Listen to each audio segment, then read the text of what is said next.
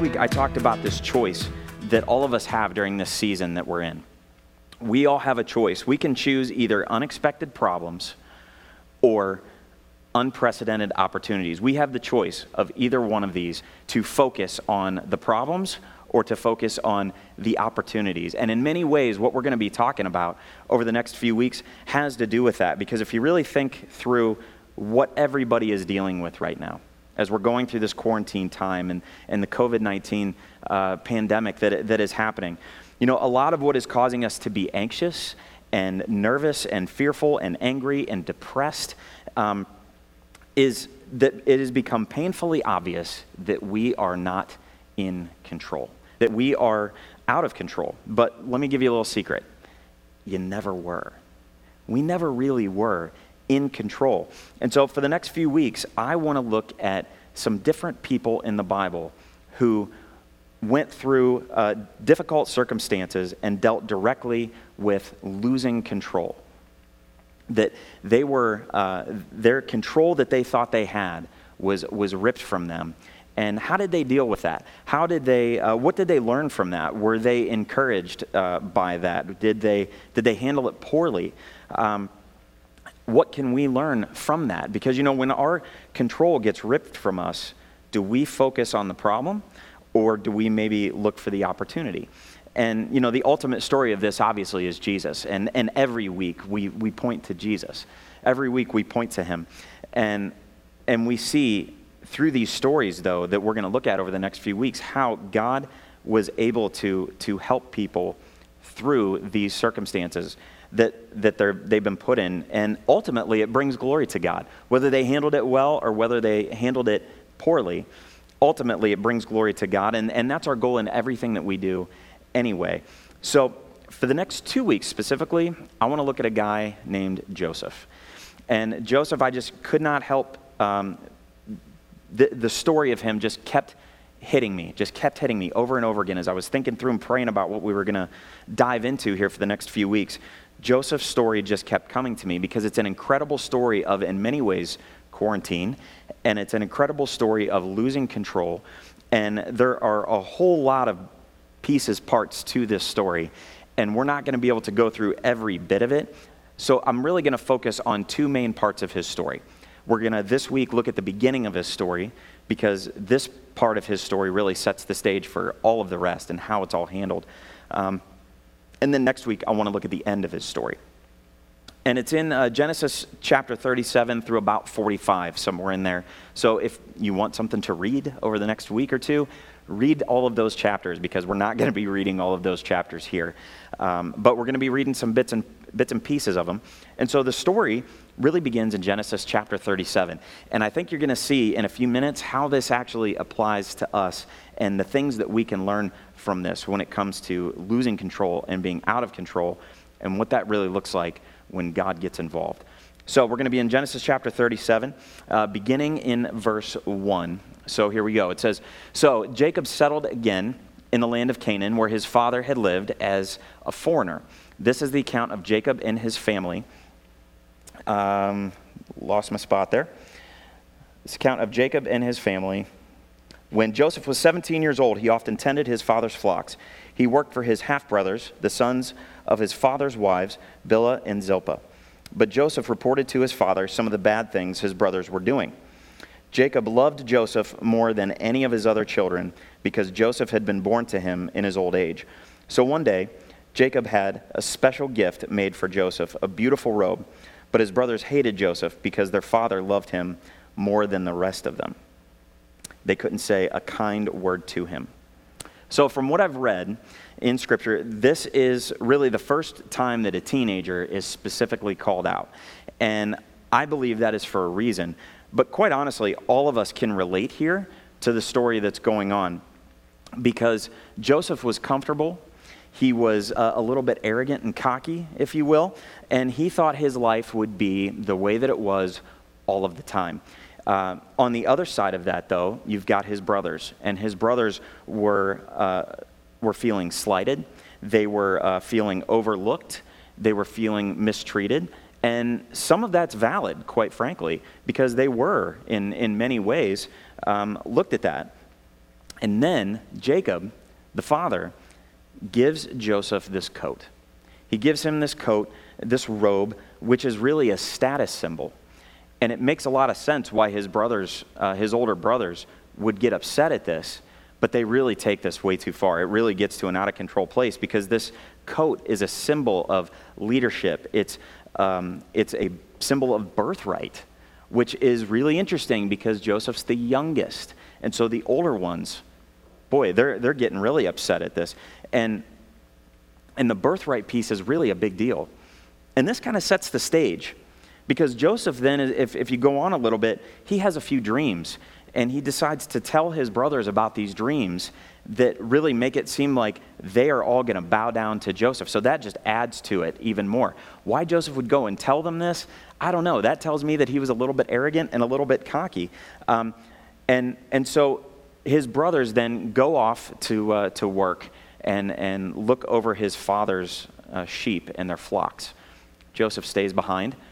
Some days go by. Jacob, the father, sends Joseph off to check on them. So he goes off to check on them, and, and that's where we are uh, as we come to verse 18. If you do have the Bible app and you're following along, I forgot to mention that a few minutes ago. Uh, we're in Genesis 37, verse 18. And so here's what it says When Joseph's brothers saw him coming, they recognized him in the distance. Now, why do you think they recognized him? They recognized him because of that coat, right? As he approached, they made plans to kill him. Here comes the dreamer, they said. Come on, let's kill him and throw him into one of these cisterns. We can tell our father that a wild animal has eaten him, and then we'll see what becomes of his dreams. Well, that escalated quickly, didn't it? That escalated very quickly.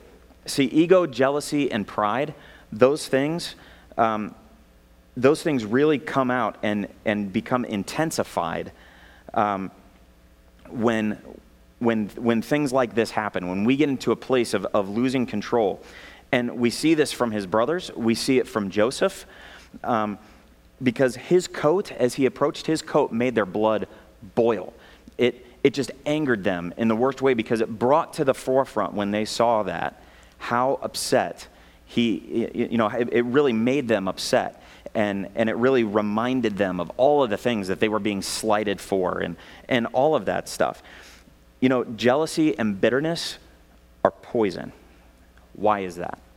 Because in many ways, that means that we've lost control. If I'm bitter, if I'm jealous, that means that I've lost control. And when, when we lose control, we get desperate. When we lose control, we get desperate. We get desperate, and it says in James chapter 3, verse 16, listen to this. It says, For wherever there is jealousy and selfish ambition, there you will find disorder and evil of every kind. When we lose control, we get desperate. And then when we get desperate, we have the potential to make bad choices. We have the potential to make bad choices when we get desperate. All of us do. And, you know, there, there are a couple of kinds of desperate, I'll call it. There's good desperate and there's bad desperate. And I would say that the good desperate would be the kind of desperate that maybe drives you, uh, drives you closer to God and also drives you to do better. I don't know about you, but uh, there, there are times where I find myself working a little better when I'm under pressure. I don't know if that's a good thing or not. It's probably not. Uh, but there are, there are times where that, that desperation mode of, oh, I got to get this done, and, and I've got to get this done on time, and all of that, and that will sometimes drive me to excellence. Um, I don't necessarily lean into that. I don't, I don't procrastinate necessarily and wait for, for that moment to happen, but I would call that maybe a good kind of desperate. But then you've got the bad desperate. And that's the one that I think we all can relate to a little bit here because that pulls us away from God that pulls us away from God. And really, what's the difference? If you really boil it down, what's the difference between the good desperate and the bad desperate? It really comes down to one word in, in many circumstances, and that would be selfish. In many ways, it's selfishness because a bad choice, it's interesting that the brothers of Joseph actually justified this. It's, it's crazy because if you read through them discussing it, Reuben, who's the oldest, actually sticks up for, for Joseph and says, No, no, no, we, we shouldn't kill him. Like, come on, guys, we shouldn't kill him. And, and Judah actually says, you know what, you're right, let's just sell him instead. What? How, how, is, how is this even like a thing? How are they sitting there and being like, yeah, that's a great idea? That, that makes a, a whole lot of sense. This, this is out of control. These guys have, have allowed their feelings of desperation and bitterness and, and jealousy and pride to take them to a place that they should have, have never gone. And so his brothers decide to spare his life and sell him for 20 shekels 20 shekels of silver to the Ishmaelites. The Ishmaelites take Joseph away and sell him in Egypt to the Pharaoh's captain named Potiphar. And, and some other things happen there that, that we're going to talk about a little bit next week.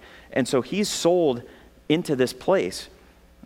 And you know, we, we can't control others. And I know that there's times that we wish we could. You know, right now, we, don't, we really don't have control of anything. And there's times where certain things happen, and we wish that we could control it because we can't. The problem is, though, that we really can't control other people. The only, the only person that we can really, really control is ourselves. We can only control ourselves. And we know that Joseph chose to control himself in that he stayed close to the Lord. He didn't abandon what he knew of God, even in the midst of this. I can't imagine what was going through his head. But he chose, in that moment, at 17, he made the decision about who he was going to be. He made the decision about how he was going to at least control himself and how he was going to, to look at this situation. And it says that the Lord was with Joseph. The Lord was with Joseph. And it's mentioned three times in chapter 39. We're going to be moving ahead to chapter 39, but it's mentioned in verse 2, verse 21, and verse 23. And we're going to look at verse 2 right now because he's in verse 2 and 3 he's in uh, he's in the, the care if you will. He's a slave of potiphar. And and this is what happens to him. It's, it's really interesting. It says this the lord was with joseph. So he succeeded in everything he did as he served in the home of his egyptian master. Potiphar noticed this and realized that the Lord was with Joseph, giving him success in everything that he did. How interesting is that? Think about the contrast here between Joseph and his brothers and what happens. Joseph's brothers think that they're sticking it to him. In many ways, they are. In many ways, they have. Um, and I can't really imagine what was going through Joseph's mind during the time of travel and, and, and wondering what was going to happen to him and was he going to survive each and every day? And, and even when he landed in the care, if you want to call it that, of Potiphar, what was going to happen to him there? But what's interesting is that the choice Joseph made to stick close to the Lord. Joseph was a slave, but in many ways, because the Lord was with him and he stuck close to the Lord, he was a slave, but he was free. He was free. And Joseph's brothers, they were by the world standards free. But don't you think they were dealing with guilt and shame and, you know, having to cover this up. They went back and, and told Joseph's dad that, that he was dead, that Joseph was dead, and that, and that some animal ate him because they found his coat all ripped up. Instead, what the brothers did is they, they tore up his coat and dipped it in blood of a sheep, showed it to his dad, and, and his, his dad was mourning and mourning. And, and actually, Jacob said, I will be mourning the death of, of Joseph for the rest of my life. That was the way that he put it. And so you've got his brothers who were free, but they were really slaves to secret and, and shame and guilt. And you know, even at this early point, it seemed like Joseph had no control over his circumstances, and he didn't. He didn't. But, you know, God overruled the evil choices of man to accomplish God's eternal purposes. So, really, what did Joseph do? If we're being honest, he surrendered. Joseph surrendered. And that's the big contrast that we're looking at here because when we surrender control, we can see God's purpose more clearly. We can see God's purpose more clearly when we surrender control to God. When we stop trying to control it all ourselves, and we all have a tendency to do that. We all, some of us more than others. There, there are certain aspects of my life where I am a control freak. You can ask anybody that, that works with me that there are certain aspects that I become a control freak. But you know what? When we surrender control to God, we can see God's purposes so much more clearly. And you know why? Because being out of control keeps God in front of us. being out of control keeps God in front of us because if we can't control it, we need to look to the one who can. Joseph couldn't see God's plan, and God's plan is amazing. As if you read it, and as we'll talk about some next week, God's plan through all of this is unreal. But Joseph was trusting all the way. Joseph lost control of his life, but he made a choice about how he was going to handle this. And we know because here's an interesting thing through all of this, you won't find one passage or one moment of Joseph complaining. And that's crazy because not only was he a slave, but, but also in the midst of the story between what's going to happen next week, he also gets thrown in jail and he's there for uh, like a decade, but you never see him complaining. You know, sometimes God will strip everything away from us. He'll strip everything away from us so that we have no choice but to either turn to him or turn from him.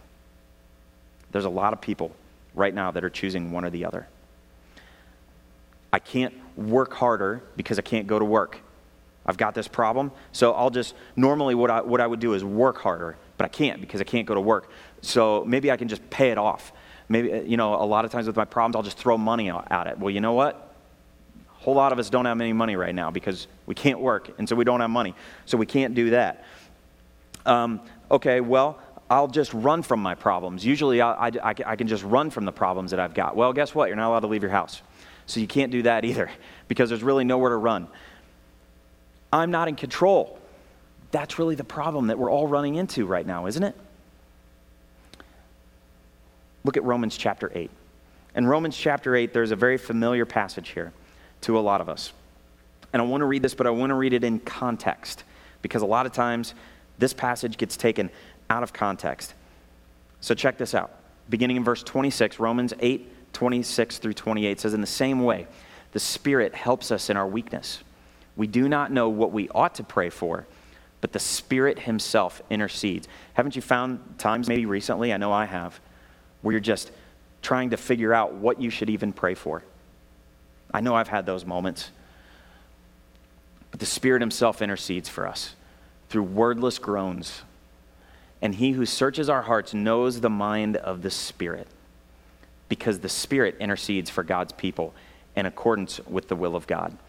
And we know that in all things, God works for the good of those who love him, who have been called according to his purpose. And you know, a lot of times this verse will, um, will get quoted, and it's a great verse to quote during this time, especially. But we can't forget about the important qualifiers here that also remind me of Joseph, quite frankly. There are some qualifiers here that can't be overlooked. And it's this part right here those who love him, who have been called according to his purpose. That's an important part that a lot of times gets overlooked. A lot of th- in all things, God works for good. Yes, ish. But this is an important part to keep in mind. Joseph loved God, he stayed close to God.